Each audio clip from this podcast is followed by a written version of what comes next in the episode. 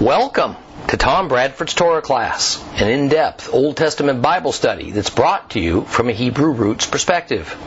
This week's lesson is week number one, an Old Testament survey.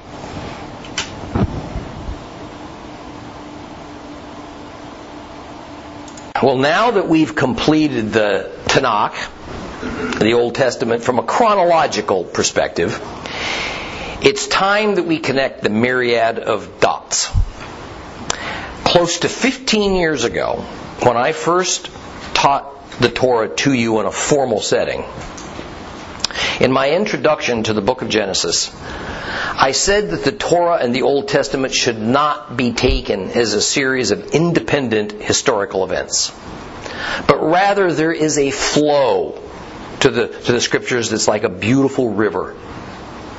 And the events that we read about are like mile markers along the way of redemption history.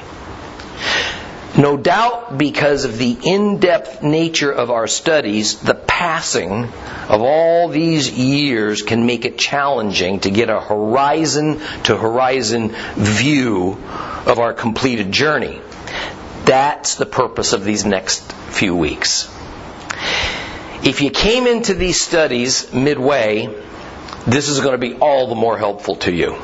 If you started it at the beginning, this is going to be like going to a family reunion. That may be a good thing or a bad thing, depending on your situation. Or maybe the opening of a family photo album. Since midway through the book of Genesis, the remainder of the Bible is told through the establishment and the progress of the Hebrew people, then that is the course of the river that we're going to follow through this Old Testament survey.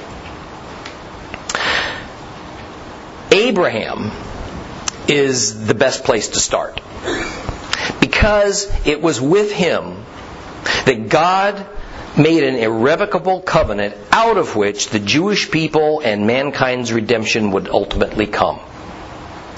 Although Jews correctly consider him their forefather, sometimes he is even spoken of as the first Jew. I've heard him called the first Israelite.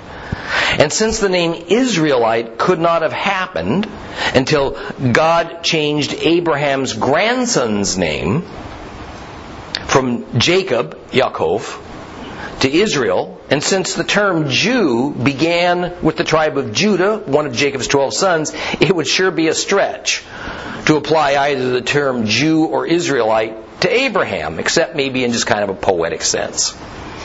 Now, although the Bible doesn't tell us, Hebrew scholars say that Abraham was probably an Amorite. Now, an Amorite were one of several semi nomadic subcultures living within the many Sumerian cities of ancient Mesopotamia. Most archaeologists believe that Amorites were the dominant Mesopotamian culture of, of, of that day. It appears that Amorites were a particularly troublesome people for their neighbors as they were among the most aggressive in pursuit of territory and of power. In fact, it is now known with some certainty that that, that famous war chief and conqueror Hammurabi, who ruled for about ruled about hundred years after Abraham's time, was an Amorite. Now, Abraham was born sometime around 2000 BC in an area historically known as the Fertile Crescent. Now, the Fertile Crescent was called that because it lies in the floodplain between and along the Tigris and, and, and Euphrates rivers. And this is where regular flooding would deposit rich silt that was just ideal for agricultural use, hence fertile. And he lived, at least for a time, in the city state of Ur, in a region called Mesopotamia. And today, Ur and much of Mesopotamia falls within Iraq's borders, next to the Euphrates River. Ur was the center of moon god worship. And much of that ancient city has been excavated, and there's no doubt as to its identity. Now, Abraham's father was Terach, or as we better know him, Terah, a descendant of Shem, who was one of Noah's three sons. And at first glance, this would seem to be incongruous with Abraham being an Amorite, because the Amorite tribe did not come from the line of Shem, but rather from Shem's brother, Ham. However, all evidence is that by the time of Abraham, the Amorite tribe had become so successful that the name Amorite came to represent an entire culture, not just a large extended family, which is basically what a tribe is. So only about 350 years had passed since Noah and his family had escaped that world destroying flood by constructing an ark, an enormous ship that Noah built at God's command. And if you were alive in 2000 BC, you could have asked Noah himself about the great flood. Because he was still living when Abraham was born. Now, in our modern era, about 200 years ago, a scholar invented a name for the countless descendants of Noah's son Shem. The scholar called them Shemites. We now say Semites. The term stuck. Therefore, genealogically speaking, Abraham was a Semite, a Shemite, since he descended from Shem. Now, being a Semite identifies Abraham not to a geographical region or a culture, but to a family a certain gene pool. And unfortunately, we most often hear this term in our day used in the phrase anti Semitic, meaning some type of predisposition, uh, predisposition or bigotry against the Jewish people. Now, during Abraham's era, about 4,000 years ago, civilization was in full swing, although it manifested itself quite differently from region to region and continent to continent. And in Asia, North Africa and the Middle East, the areas the Bible primarily concerns itself with, there were hundreds of tribes and clans that were nomadic to some degree. Where cities formed, they were generally what's called city states. That is, they were small nations actually, with defined territory that was quite limited. And usually the territory didn't go much beyond the city walls. Typically, each city state had its own king most often its own set of gods. It, there were constant skirmishes between these city states. Some serious, some amounting to little, but usually it involved stealing each other's possessions and livestock and idols and food and pasture land and sometimes taking people for slaves and, and servants. and the taking of people from another tribe or a nation was a common way for kings and tribal leaders of this time to, to more rapidly grow their own population, thereby increasing their personal security, wealth, power, and status. Now, some cultures were tent dwellers which meant they were wanderers, constantly moving from area to area, seeking fresh pasture land and water for their flocks and their herds. Others, the semi nomadic, tended to stay in an area longer than their nomadic tent dwelling neighbors, so they lived in non portable huts constructed of the local flora and fauna. And then again, there were the so called sedentary peoples, meaning that they lived permanently in cities with governments and taxes and mud brick and stone houses, magnificent palaces in some cases, temples, roads, even sanitation systems. Most often, these several types of cultures lived side by side and were symbiotic. Now, in Abraham's time, only about 200 years had passed since the Tower of Babel episode, when God scrambled a single human language into many so that people would disperse and, and repopulate other geographical areas. And all but a handful of the millions of descendants of Noah, Noah had by now turned their backs on God. Idolatry was rampant. Sex was perverse and it had even become part of religious ceremony. Child sacrifice was widespread. And in fairly quick fashion, since the destruction of the great flood, the world was once again thoroughly wicked. there were many relatively new spoken and written languages with extensive and elegant vocabularies. Nimrod was the leader of the revolt against God that resulted in the construction of the Tower of Babel. And Nimrod is rightly credited with being the founder of what the Bible calls the Mystery Babylon religions. Now, he built the first walled city, and he is credited with inventing the art of warfare. You see, Nimrod was of the line of Ham, who was a son of Noah.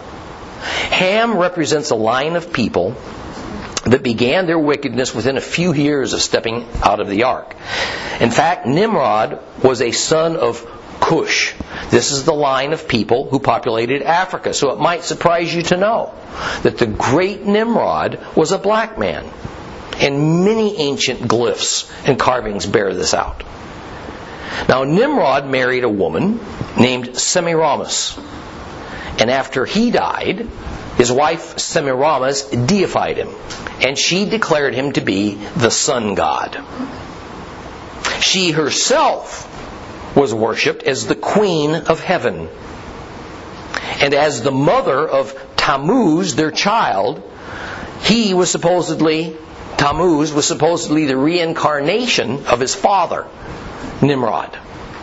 Now, this triumvirate of sun god, father, queen of heaven, mother, and reincarnated son, that would become the formula for almost all the Mystery Babylon religions. That is, the pagan religions of the world, right on up till today. We find all throughout history, in all cultures, translated names and titles of Nimrod and Semiramis assigned to their particular pantheon of gods. For instance, in Egypt, the queen of heaven was called Isis. That name sound familiar? In India, Indrani. In Asia, Sybil. In the ancient Middle Eastern lands, Ashtaroth. We see her mentioned in several places in the Old Testament. As for Nimrod, another name for him is Baal. Another name yet is the, is the uh, god man Ninus the builder of Nineveh. And since his son Tammuz is just the reincarnation of Nimrod, then Tammuz is also Nimrod. Now, hundreds of subcultures had erupted. Communications were very well developed. Clay tablets were now being utilized as the primary writing medium for cuneiform in, in Mesopotamia, while a long way southwest on the African continent at the mouth of the Nile, the Egyptians were using papyrus and reed styluses to write their hieroglyphics, even building libraries for this growing volume of records. Trade routes were opened from the Mid East to the Far East to India, even to China. The Mediterranean had become a superhighway of shipping that connected all the nations that surrounded it. And these regions and, and nations were, of course, not unknown to each other. Trade was occurring among these various cultures. Stone was still the primary material for tools and weapons. Copper was in widespread use. Bronze was becoming uh, known, and iron would soon be discovered. Egypt was already by the time of Abraham, dotted with pyramids. In fact, by the time Abraham was born, the pyramid building era was over. This was not a world of disinterested, small thinking, primitive peoples. Most were smart and they were aggressive and they were forward thinking and they were constantly seeking to improve their technology and their quality of life of lives.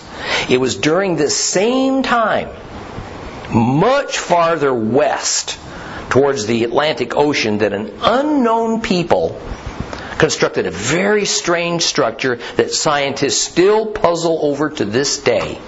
Its name, Stonehenge. Now, Abraham, no doubt, started life as a pagan. His father, Terah, Terah, was a merchant of idols. Standard idols of the various Babylon mystery religions. It's likely, therefore, that Abraham owned and worshipped a number of gods himself. On the other hand, he could have been one of the few that still believed in the one God that Noah spoke of, but that's unlikely in his circumstances. Certainly, if Abraham had despised idols, it's not easy to imagine his getting along very well with his father, who would have taught him otherwise. It's also probable that Abraham worshiped God Almighty as well as some number of other gods. It's very hard to know. Because the spiritual mind of the people of that time had no problem with the idea of worshiping many gods and then adding a new one if he or she happened along. People of Abraham's day also tended to put their gods in a kind of hierarchy, uh, with one being dominant, then the rest following in kind of a celestial pecking order. Now, one of the great curiosities of history is that it appears that atheism, the belief that there is no God, there is no spiritual world, there is nothing greater than mankind, is a relatively modern concept.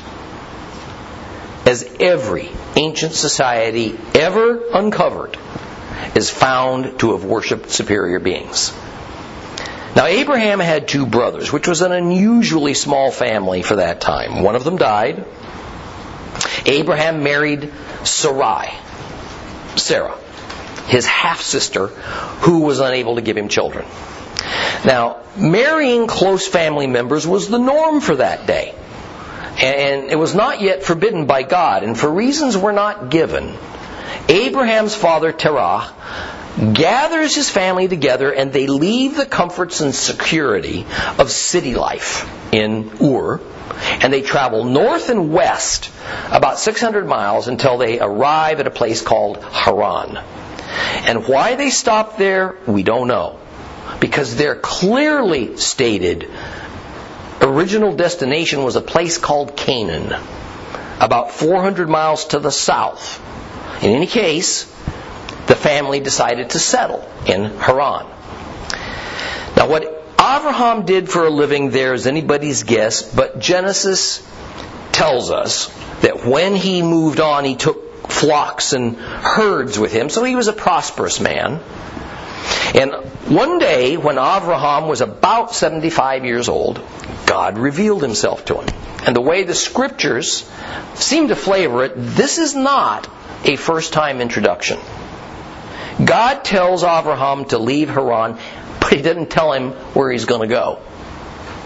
This probably has something to do with his aged father and surviving brother deciding to stay put.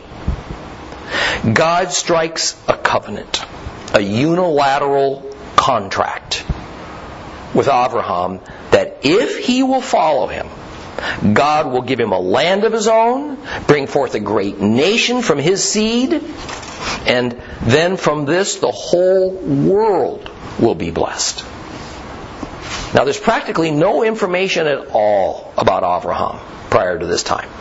All things considered, he was probably a fairly ordinary person, surprised as anybody at this God choosing him to carry out this grand plan. I've often wondered how God first gained Abraham's attention. I suspect by speaking to him, at least that's the way the Bible kind of presents it.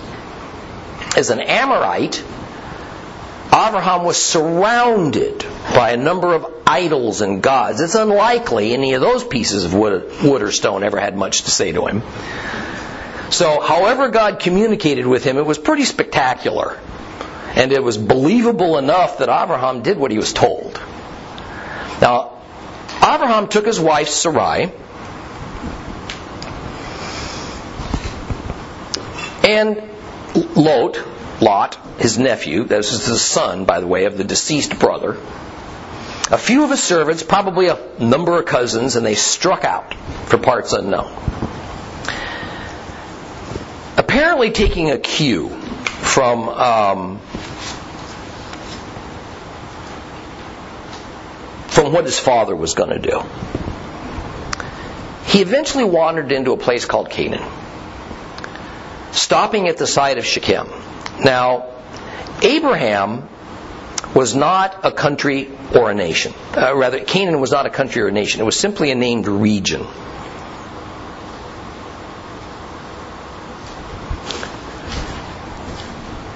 It was just a generalized geographical area, the same way we use the term Middle East today. Now, the widely scattered inhabitants of Canaan were called Canaanites. And although there were ancient family ties between the residents of the various city states and villages in Canaan, they were not a um, homogenous people. Speaking of the Canaanites is roughly analogous to our speaking of the Middle Easterners of today as Arabs.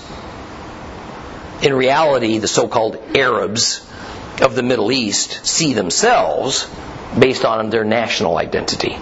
Iraqis, Iranians, Egyptians, Syrians, etc., much as the Canaanites would have identified themselves more in relation to their own city, state, or tribe, or king, or village to which they were attached. They would not all have even been descended from Canaan. This is much like our modern use of the term Arab, where many of these people we call Arabs have no Arab background. They don't even speak Arabic. But they are nonetheless all lumped together from a Western perspective. Now it's important to understand how the land of Canaan originally came about. A few hundred years prior to Abraham's birth, Noah and his sons, uh, Noah had uh, Noah had this uh, occasion to be humiliated by a son, uh, Ham, of whom Nimrod would be a descendant. We find this in Genesis 9. And Ham had wandered uninvited into his father's tent, and he found him asleep and drunk, and naked to boot. And Ham went out from the tent and he informed his two brothers, Shem and Japheth, who promptly covered up their father's nakedness, making sure they didn't look upon him. Well, when Noah awoke and he found this cloak over him, he was incensed. And when he sobered up, he asked, What happened? Well, his sons informed him. And the irate Noah responded by issuing a curse upon one of Ham's sons, Canaan. The exact nature of that offense is unclear. And why the grandson Canaan took the brunt of Noah's anger, we're also left to ponder. And as with many biblical curses and blessings, the one Noah pronounced upon Canaan was prophetic in its nature. Some years after this incident, Ham's son Canaan left the home of his father and his grandfather, and he moved to a region far to the south that eventually came to be known by his name, the land of Canaan. And over the centuries, the descendants of Noah's other two sons, Japheth and Shem, remained generally friendly and on favorable terms with, with one another, but the descendants of Noah's third son, Ham, through the specific line of Ham's son Canaan became rivals and at times enemies of the descendants of Japheth and Shem. Well, many of the sons that Canaan spawned eventually spread out all over the area. They grew, they divided, they became their own separate tribes. They at times established their own city states and villages. In time, they warred with one another. And some 1,000 years later, we find these same descendants of Canaan who had stayed in the land fighting to keep Moses and the Israelites out. Tribes from other areas also settled in that region. The Jebusites, the Girgashites, the Hittites, the Hivites, even the tribe Abraham originally belonged to, the Amorites, all eventually became enemies of Israel. Now note, if Abraham, who is confirmed in the Bible as a descendant of Shem, was indeed an Amorite, a tribe that technically originated from Ham. It had to have been through intermarriage, maybe just by joining that Amorite tribe with a statement of allegiance. Because by the time of the birth of Abraham, centuries had passed since the origination of the Amorite tribe, and as it happened with many other tribes, the Amorites themselves had grown, they'd splintered into factions, and some faction members even moved to other areas and became sub-tribes in other regions. So the location inside the land of Canaan that Abraham first stopped was at a place called Shechem. Now today, Shechem is known as the Arab city of Nablus, located in the West Bank area of dispute. There at Shechem, God made clear his plan for Abraham. And as written in Genesis 12:7, God said that this was the land that he was going to give his descendants. Abraham built an altar there. He presumably made an animal sacrifice, and then after a short stay, he moved on. Eventually, all the way south to Egypt, because a severe famine had gripped the area of Canaan. And after a run in with Egypt's Pharaoh, in which Abraham had to give up his wife Sarah to the Pharaoh momentarily, apparently to avoid a very dangerous confrontation, the famine ended, and Abraham took his family back up to Canaan. Well, Abraham arrived back in Canaan a much wealthier man than when he left. Because the Pharaoh thought Abraham's God was a threat to him. So he gave Abraham valuable gifts so that he might leave without incurring this God's wrath. Though Abraham now had all the silver and gold, the real wealth of the family lay in their flocks and herds. Well, about this same time, far to the north, back up in Mesopotamia, Abraham's birthplace, thousands mourned the death of Noah. Yep, the Noah of Noah's Ark, who died at over 900 years of age. Well, Canaan was a pretty tough place to live. Totally unlike the much more dependable Fertile Crescent of Mesopotamia, which was Abraham's origin, famines were just a part of life in Canaan. Everything was based on the soil, which means it was dependent on the fickle rains. No rain, no crops, no pasture land, no survival. Which would explain why the Canaanites might have held the world record for the number of gods they had. I mean, they had a god for rain, they had a god for wind, they had a god for clouds, they had a god for barley, you name it, they had a god for it. But the chief god was Baal, Nimrod. At least he was the most popular. Well, despite the difficult living conditions, apparently Avraham and his nephew Lot prospered. So much so that they had to part company because their herds and their flocks were growing large enough to outstrip the land that they mutually occupied. And it caused a lot of disputes among the herdsmen. We find that in Genesis 13. Lot must have liked the city life. Because where did he move? Sodom. Bad choice. Somewhere near the southwestern bank of the Dead Sea. Now, a little time later, without warning, peaceful old Avraham finds himself having to be a warrior leader. Because it seems that some kings, that is, several city state rulers, from a region east and north of Canaan decided to invade five Canaanite kings in the approximate same area where Abraham was living. And in the process, these invading kings sacked the cities of Sodom and Gomorrah, and Lot became one of their prisoners. Now, family being what it is, Abraham recruits 318 men, and off they go to chase down these kings of the east in hopes of rescuing Lot. And a few miles north of Damascus, Syria, they catch up to these raiders and they defeat them and they free Lot. and then they reclaim all of their stolen booty. Well, Abraham returns to the cheers of the people and the gratitude, of course, of those Canaanite kings. He's also honored by the mysterious king and high priest of the city of Shalem. Centuries later, this, this city will be called Jerusalem. His name is Melchizedek. It is Hebrew tradition that Melchizedek was none other than Shem, a son of Noah. Now, this is entirely feasible, but it's not certain. Melchizedek is actually a title. It's not a name. In Hebrew, this name, this title rather, means King of Righteousness. And although Shem would have been hundreds of years old by then, the table of generations in the Bible absolutely indicates Shem was indeed alive while Abraham was living in Canaan. Making Melchizedek to actually be Shem would answer a lot of questions about this obscure but most interesting Bible character who later will be compared in some ways to Christ.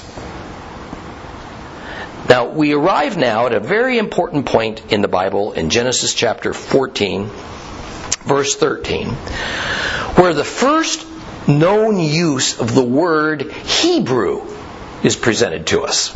And it is ascribed to Abraham. Now, no other ancient source uses the word Hebrew as the title of a specific people group prior to this usage in Genesis. There's a lot of conjecture as to this word's origination and its meaning. Some scholars think it identifies a new culture of which Abraham is its founder. Others believe it's a term that represents a new religion. In fact, the world's first monotheistic religion. Another line of thinking is that the word Hebrew is a perversion of the Sumerian word Hapiru, which, when spoken in ancient Semitic, sounds almost identical to the word Iparu, meaning wanderers or outcasts people that have no particular ethnic or regional ties. Modern Hebrew scholars almost unanimously say that the word means one who crossed over. Likely referring to Abraham crossing over the Euphrates River in order to journey south to Canaan. Now, the issue of the origination of the word Hebrew revolves around whether the term as originally used was religious Maybe it was racial, could have been cultural, might have just been descriptive. Regardless of its etymology, Judaism and Christianity see Hebrew as a term describing the biblical ancestral line of promises that were made with the covenant that God gave to Abraham and Abraham ratified by leaving Mesopotamia and then moving south to Canaan in search of the land that God promised he would give to him. Therefore, the Hebrew line begins with Abraham as its founder, then it moves on to his son Isaac, then Isaac's son Jacob, who would eventually be renamed Israel, and then finally to the 12 tribes of Israel which includes the Jews as we know them today. All are included under the title of Hebrew. Now, back in Canaan, after a short stay in Egypt, Abraham, having so long lived a nomadic lifestyle, again in cyclical need of new pasture lands for his flocks and his herds, he decides to move on. But this time, he and his clan backtrack somewhat, and they settle in the desert oasis known as Beersheba. Beersheba. And Sarah, his wife, still has not given Abraham a child. And they both have given up hope. Even though implicit in God's promises to them um, to make a great nation out of them is children. Now, Sarai, Sarah, very old, beyond childbearing years, gives her maidservant Hagar to Abraham to bear him a child in her stead. This was a completely normal and customary practice for 2000 BC. And Jewish tradition says Hagar was an Egyptian. She was possibly even the daughter of the Pharaoh, acquired during Abraham's stay in Egypt. Now, likely Hagar was one of the gifts that Pharaoh had given to Abraham as a peace offering. And it was a customary way also to create an alliance. Well, Hagar becomes pregnant. Sarai becomes greatly jealous, treats Hagar so terribly that she runs away. But God finds Hagar, convinces her to go back, and promises her she will have a boy child. She returns, and pretty soon she gives birth to Ishmael. Ishmael. Now, before Hagar becomes pregnant, God formalizes his covenant with Abraham. And in typical Middle Eastern fashion, an animal is sacrificed, it's cut up into pieces, it's divided into two piles. And then the agreeing parties walk between the two piles as an indication of their mutual acceptance of the terms. However, we're told that only God walked through the pieces of this animal. This is an important detail because it indicates that the covenant had been, that had been made between God and Abraham was unilateral. That means Abraham had no duties to perform. Whatever was to happen was God's responsibility. The terms of the covenant would be carried out regardless of what Abraham or his descendants did. That's why this covenant is so often referred to as a promise. God promised things to Abraham.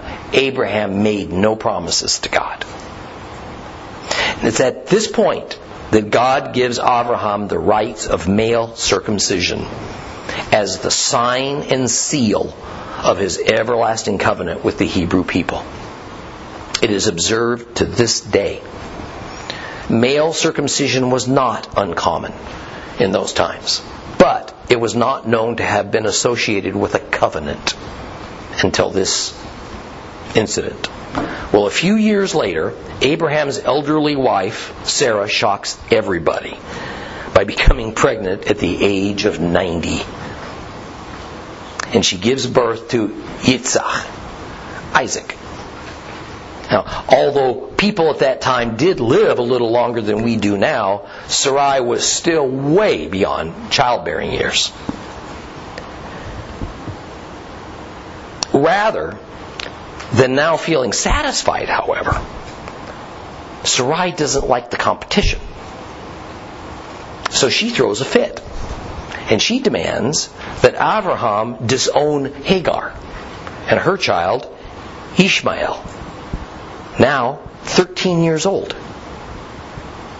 Abraham complies. Hagar and Ishmael are thrown out of the camp. While out in the desert and near death, mother and child are rescued by God, who tells Hagar that Ishmael was going to father a great nation. In fact, he's going to produce 12 princes. Ishmael will go on to become the forefather of the Arab races and is often, erroneously, referred to by Muslims as the father of Islam. The dispute that began over Ishmael and Isaac, brought about by Abraham and Sarah's disbelief and their impatience, is being played out before our eyes every day in the never ending Middle East conflicts. Now, it's most important that we pause here and we examine for just a moment a key element of God's plan for mankind as it's outlined in Genesis. One that is apparently misunderstood, even by many within today's Christian church. And that most important element answers this question just exactly which of Abraham's descendants would be used to bring about the promises contained in the covenant made by God with Abraham. That is, which family line from Abraham does the covenant apply to? Islam claims that God is going to bring about whatever his plans are for the world through Abraham's son Ishmael and Ishmael's descendants. Jews and Christians claim that God's divine plans will be carried out through the descendants of Abraham's son Isaac.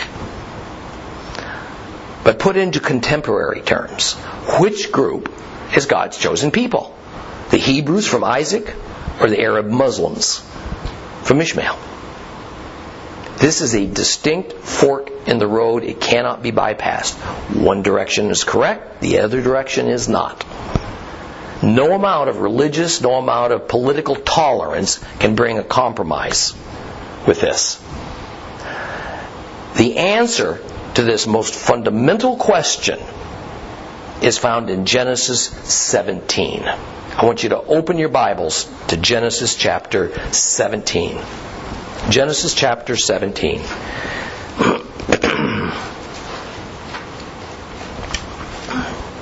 It starts in verse 15, so if you have a complete Jewish Bible, that's page 15. How convenient. We're going to read from verses 15 through 22 of Genesis chapter 17.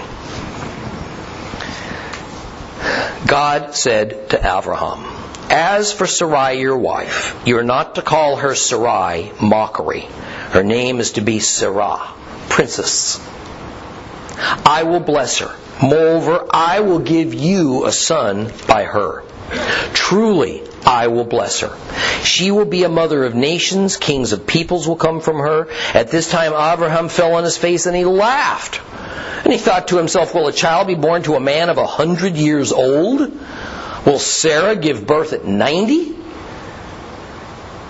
Abraham said to God, If only Ishmael could live in your presence. God answered, No. But Sarah, your wife, will bear you a son, and you are to call him Yitzhak, laughter. I will establish my covenant with him as an everlasting covenant for his descendants after him. But as for Ishmael, I've heard you. I have blessed him. I will make him fruitful. I will give him many descendants. He will father twelve princes. I will make of him a great nation, but I will establish my covenant with Isaac, whom Sarah will bear to you at this time next year. With that, God finished speaking with Abraham and went up from him. It's several years after Ishmael's been born. Abraham is well satisfied that he has in Ishmael the male heir to his wealth, to his tribe, and most importantly to God's covenant promises. But then, quite unexpectedly, God appears.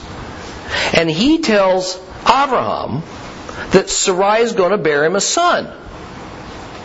And that it is this son that God is going to use to carry on the promises that he'd given to Abraham. And the startled Abraham argues against this. He asks God, please make it Ishmael that is blessed as his heir, not this as yet to be born child. Now, first of all, Sarai is a very old woman. It simply can't be possible that she could conceive in that long dead womb of hers. But second, most important to Abraham is that Ishmael is currently his much beloved one and only son. All of his plans and hopes for the future rested in Ishmael. From the moment Hagar conceived, Abraham was overjoyed with the prospect of having a son. That son was Ishmael. It is certain that Abraham told Ishmael, almost a, well, a teenager, basically at the time that God threw this curveball at him, all about God. No doubt he told Ishmael that he would carry with him God's incredible blessing and plan for mankind. Suddenly, without warning, it seems God changed all of Abraham's plans. Abraham fell on his face. He begged God that Ishmael would be the heir to the covenant. God emphatically says, no. But then in his mercy, God told Abraham not to worry. That Ishmael would prosper, he'd be a great man, he'd bear 12 princes, that means 12 tribal leaders. He'd have countless descendants. And that is exactly what happened. As the millions of members of the various Arab tribes we see today are the result. Nonetheless, it would be Isaac, God said, the child that would be born to Sarah. It's he that would carry on with the promises of the covenant. Now, Abraham was anything but happy with this new situation. Yet, obediently, he complied. It would be Isaac, Isaac's descendants, the Hebrews. They would carry on the promise first given to Abraham. Well, despite all of his human failings, in Genesis 15:6 we see that he, Abraham, believed Adonai, God, and that God credited to him as righteousness. While on the surface it's wonderful to see God's mercy and grace in action, there's something much deeper in this passage to consider. God has just given mankind his formula for personal salvation. That is, we are required to believe God, meaning to trust Him. And if we will do that, He will credit us with righteousness. 700 years before Moshe, Moses, before Moses received the Torah on Mount Sinai, 2,000 years before Yeshua, Jesus, was crucified, God revealed the only path to a right relationship with Him. Trust in Him. Well, we find that some years after Hagar and Ishmael's desert ordeal, young Yitzhak, Isaac, has his own near death experience out of the blue. God orders Abraham to take Yitzhak to an altar on a hilltop and to sacrifice him. And I ask you, let's drop this picture of a young, innocent little child being led out to sacrifice. Isaac was about 30 years old at this time. He well knew what was happening. And though this was certainly devastating, it would not have seemed all that strange to Abraham because human sacrifice to a god was fairly normal for his day. And it was a particularly customary within the pagan tribes of Canaan. Now Abraham obeys. He takes Isaac to Mount Moriah, the place where the temple will be built, some 900 years into the future. Today, this place is called the Temple Mount in the heart of Jerusalem.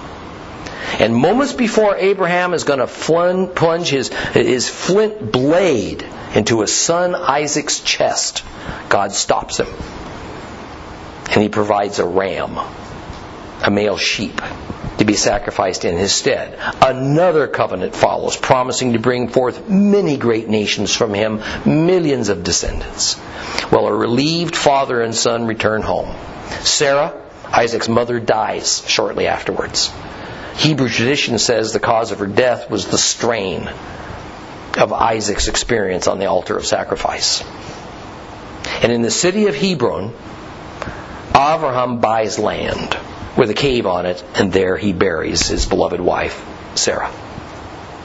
Well, Abraham is now very old, and he appoints a trusted servant to go and find a suitable wife for his son Isaac. And Abraham despises these local Canaanite women. And so he directs his servant to journey northward back to his ancestral homeland in Mesopotamia to find an appropriate member of Abraham's extended family for, for Isaac to wed. And in the city of Nahor, the servant finds Rivka, Rebecca, the daughter of Abraham's brother, Nahor. Now, although the place, by the way, the servant went was named Nahor, it was not the namesake of the, of the brother. Nahor was that brother who so many years earlier had elected to stay behind rather than journey with Abraham and the family south to Canaan. Well, about that time that Rivka arrives back in Canaan to marry Yitzhak, Abraham dies at 175 years of age. And he is buried alongside his beloved Sarah. Avraham, revered by Jew, Christian, and Muslim, is a man with character flaws, plenty of weaknesses, all the other human attributes that trip every one of us up, but he was loved by God and he trusted God. And God blessed him for it. And we'll continue with this Old Testament survey next week.